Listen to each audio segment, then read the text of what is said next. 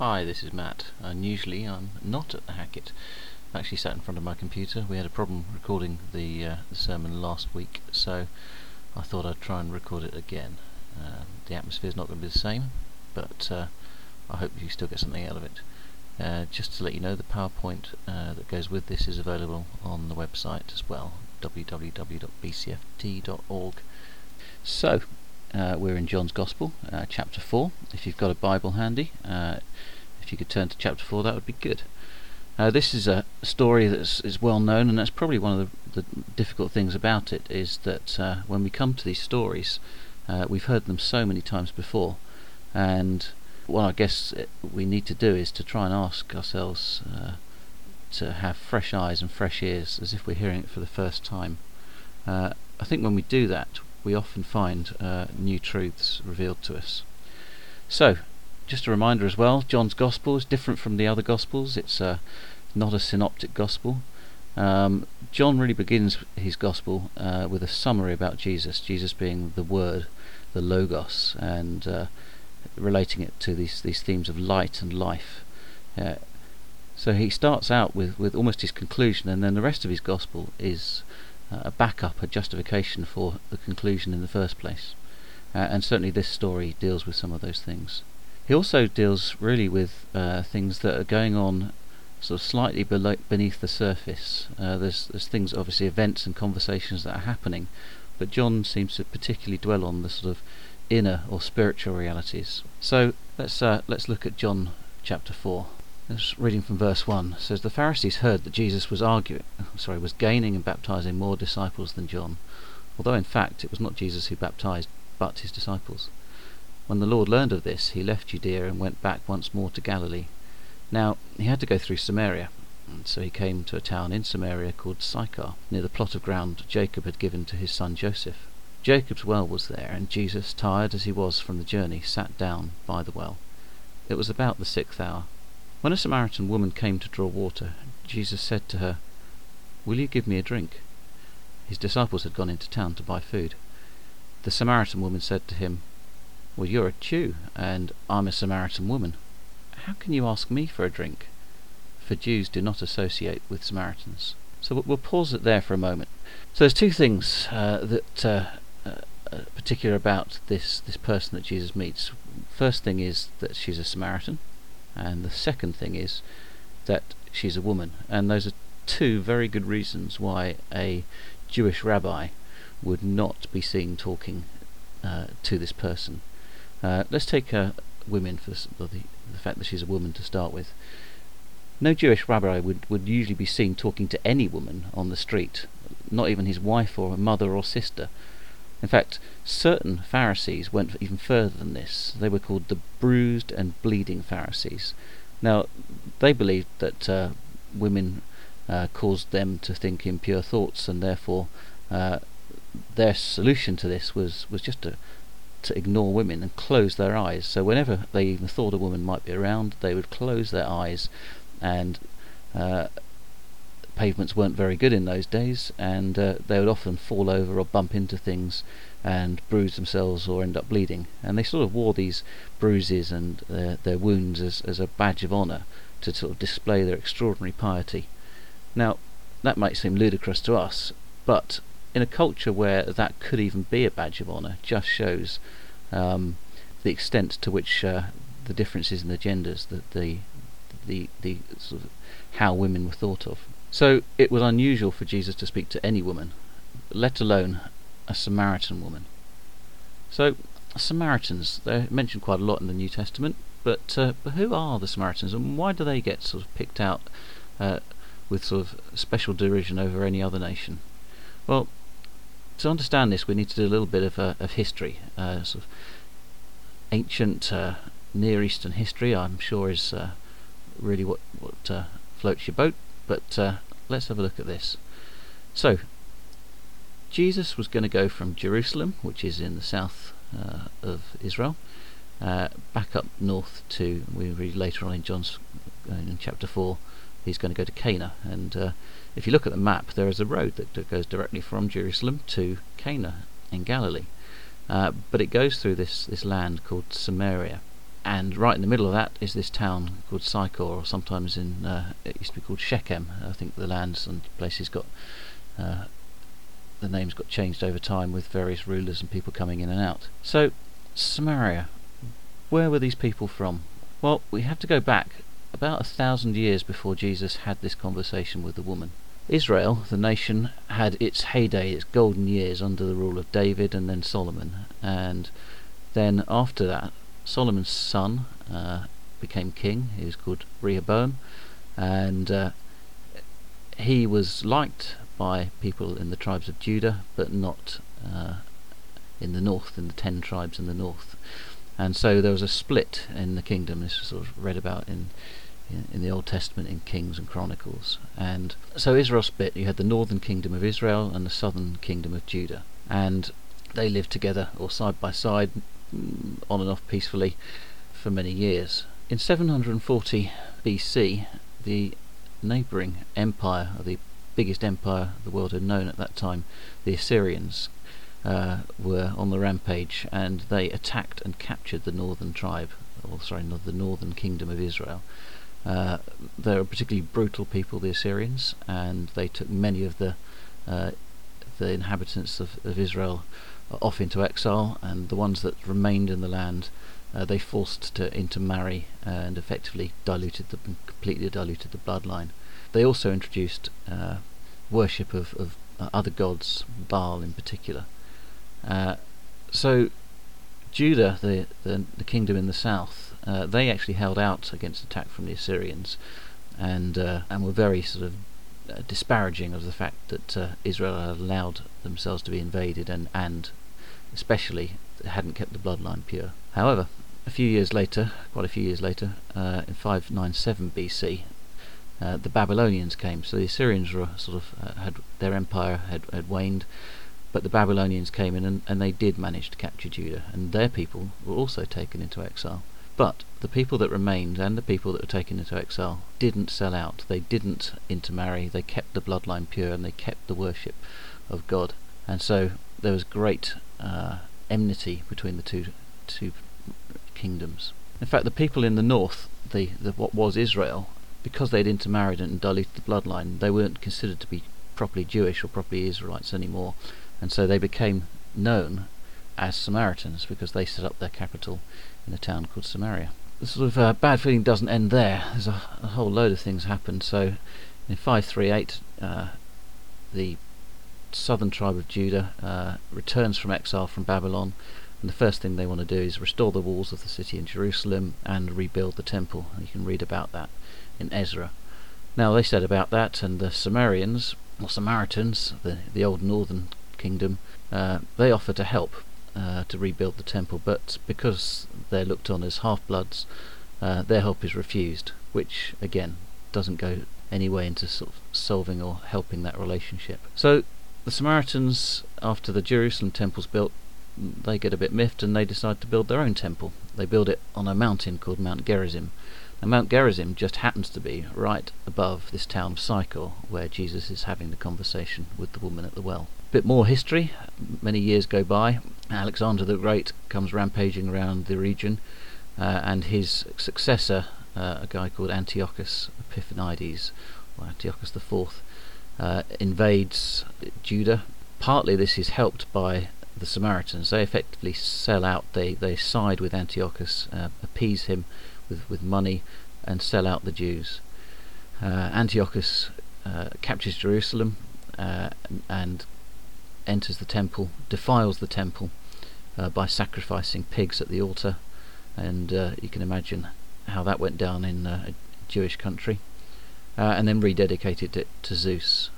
Now this really ticked off the, the Judeans, and uh, uh, two years later, led by a guy called Judas Maccabees, there was this Judean revolt where Judas Maccabees and and his army kicked the Seleucids out of Jerusalem and recaptured uh, the city and restored the temple to Jewish worship. He uh, set up then a, a reign, uh, a dynasty of, of, rulers called the Hasmoneans, uh, and uh, a few years later on, his nephew, a guy called John Hyrcanus, was ruling, and he moved on up into Samaria and completely destroyed the temple that the Samaritans had on Mount Gerizim. About a hundred years later, or just less, the Romans came by and uh, basically occupied the whole territory.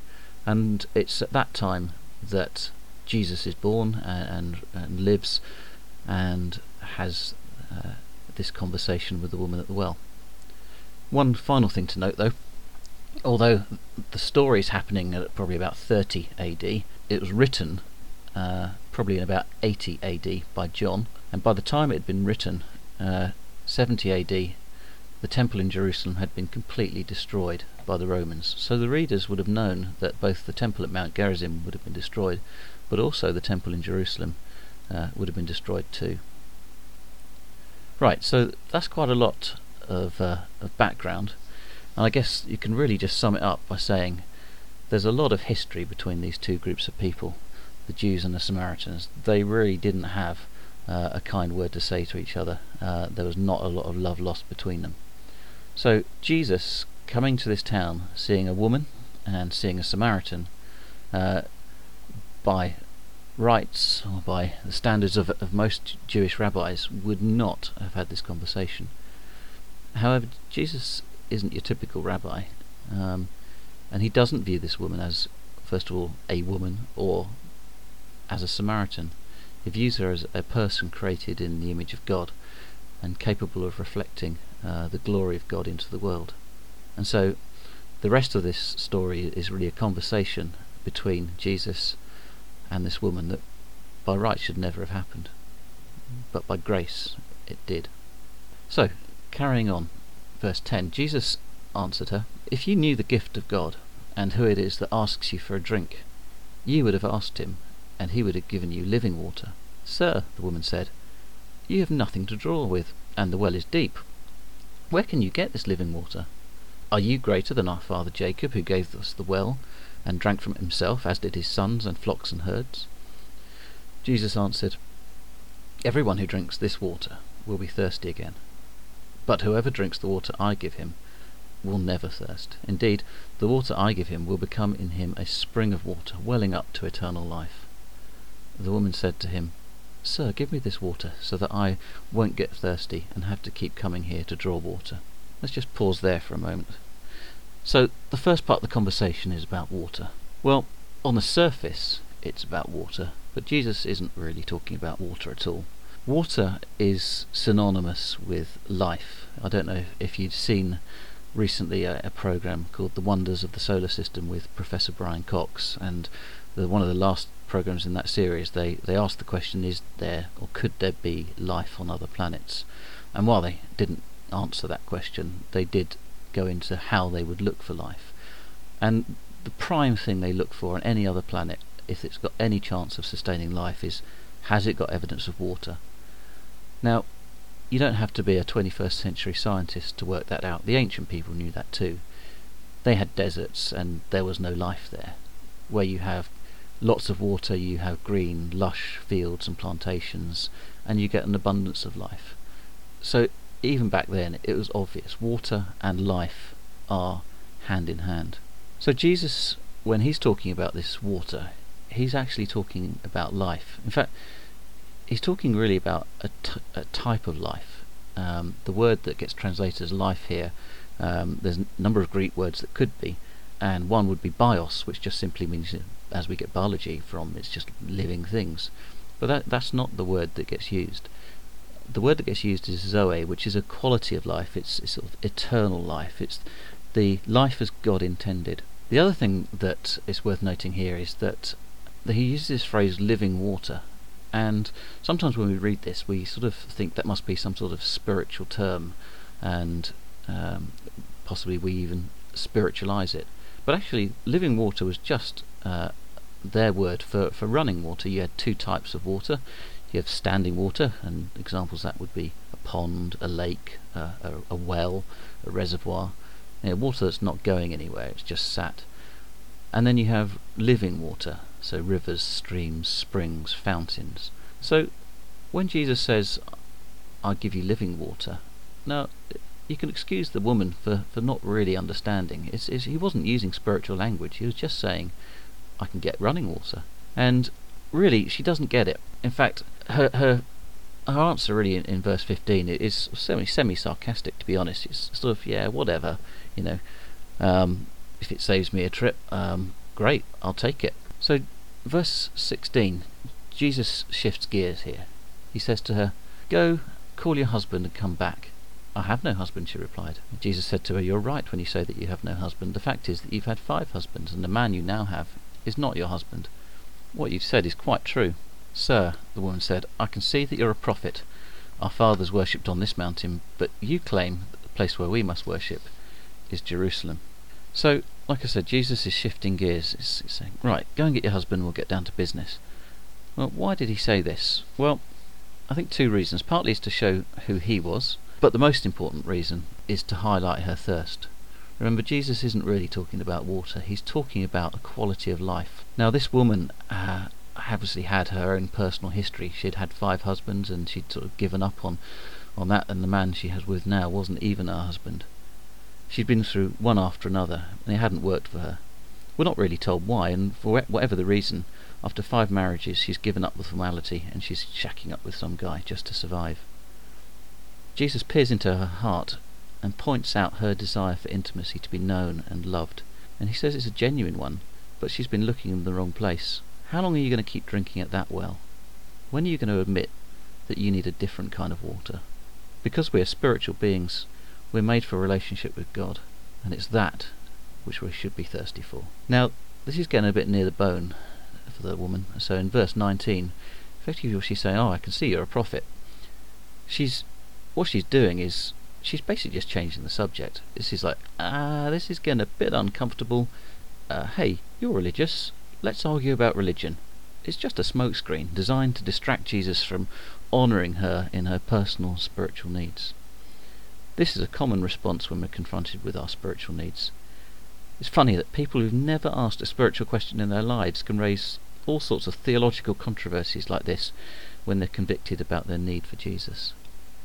Verse 21 Jesus declared, Believe me, woman, a time is coming when you will worship the Father neither on this mountain nor in Jerusalem. You Samaritans worship what you do not know. We worship what we do know.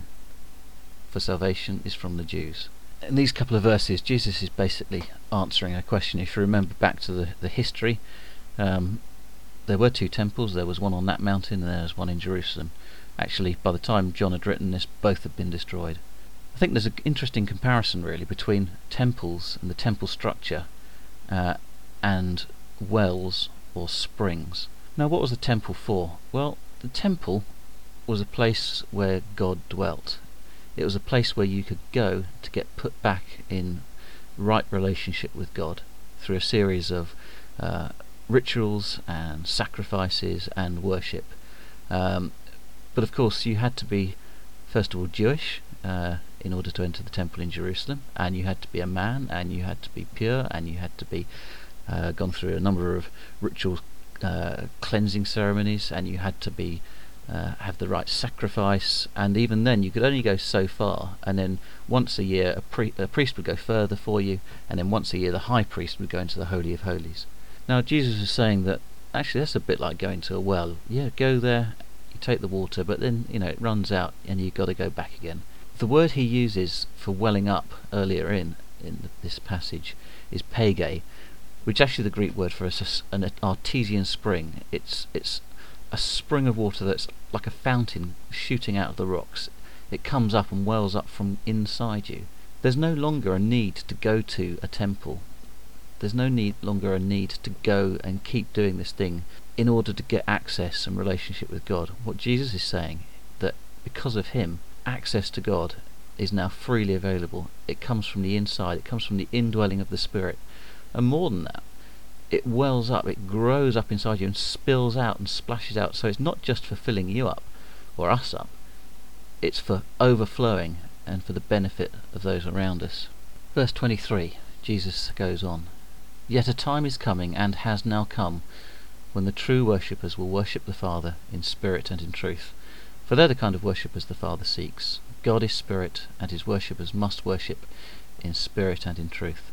The woman said, I know that Messiah, called Christ, is coming. When he comes, he'll explain everything to us. Then Jesus declared, I who you speak to am he. Then leaving her water jar, the woman went back to town and said to the people, Come, see a man who told me everything I ever did. Could this be the Christ? They came out of their town and made their way towards him. So verses 23 and 24, Jesus is announcing this whole issue uh, about the temples. He's saying actually it's moot. It's now that He has come.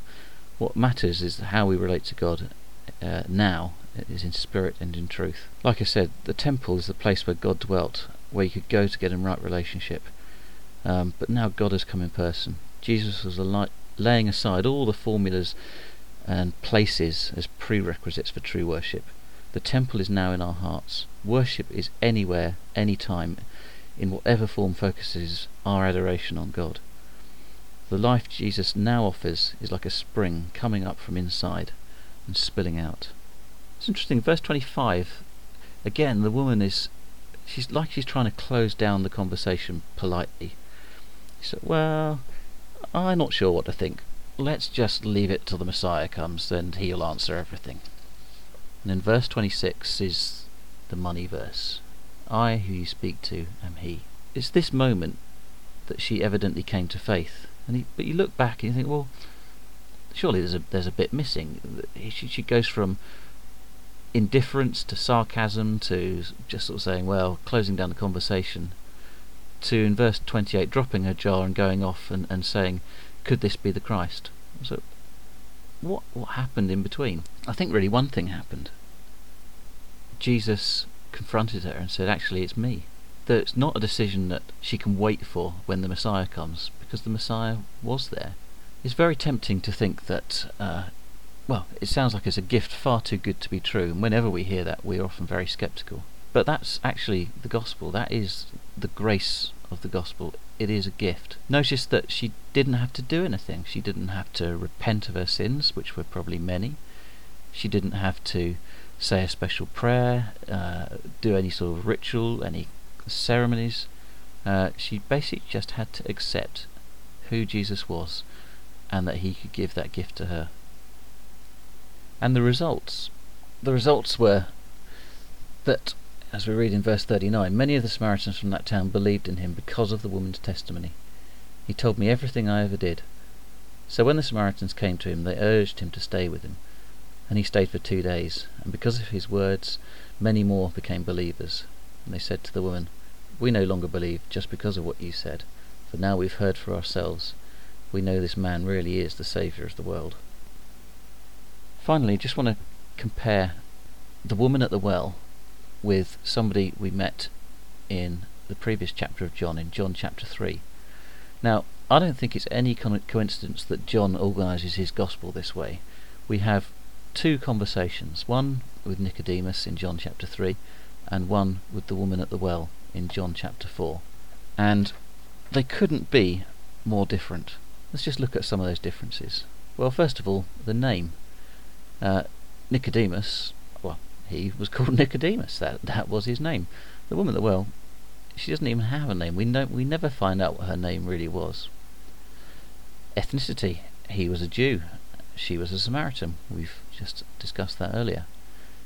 Gender. He's obviously male, she's obviously female. Social status. He was socially prominent. He was a member of the political ruling class and also the religious ruling class. You couldn't get much higher up. He was the social elite, socially prominent. She was an outcast. She was uh, somebody who had been married five times and was now shacked up with some other man. Uh, she was a Samaritan. She was a woman. Uh, she was obviously uh, not wealthy. If she was, she would have had someone else to go and draw her water for her. So she was about as different as you could get socially. Religious status. Well, he Nicodemus was pious, as we said. He was morally upright, member of the Pharisees. The woman at the well, well, as we've seen, she had history. Education. Clearly, he was learned. She was unschooled their approach. He came and sought Jesus out. Jesus approached her. The time that happened, Jesus, Nicodemus came to Jesus at night. The woman he met in the middle of the day. It's almost as if John is saying, actually, the difference between these two is as clear as night and day. You couldn't get people further apart. It's interesting to look at Jesus' response to both of them. To Nicodemus, he says, actually, you know, it doesn't matter how important you are in people's eyes, you still need to be born again. To the woman at the well, he says, it doesn't matter how much of a failure you are in people's eyes, you can still have living water. Jesus offers us this good news. It's good news because it doesn't matter who you are, where you live, where you've come from, what your past is, the offer is still the same. That's good news. That's the gospel. Let's pray. God, we thank you that you've created us for a relationship with you, and no matter how highly or poorly we think of ourselves, you offer us living water, a spring of eternal life. Jesus, reawaken our thirst for you. Show us now any things that we have in our lives that we use as a substitute.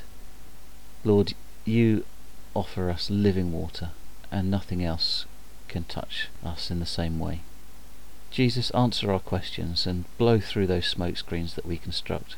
We give you permission, Holy Spirit, to to come and have access to all areas of our life. Lord, we trust that you want good things for us, that you don't want our shame but our glory. Jesus, you offer us now the gift of eternal life, and all we have to do is accept it. Jesus, you save us from religion, and forgive us when we try to earn our way back to you. Rather, let our worship, our prayers, our giving, our lives be a response of thanks and praise for what you have done for us. Amen.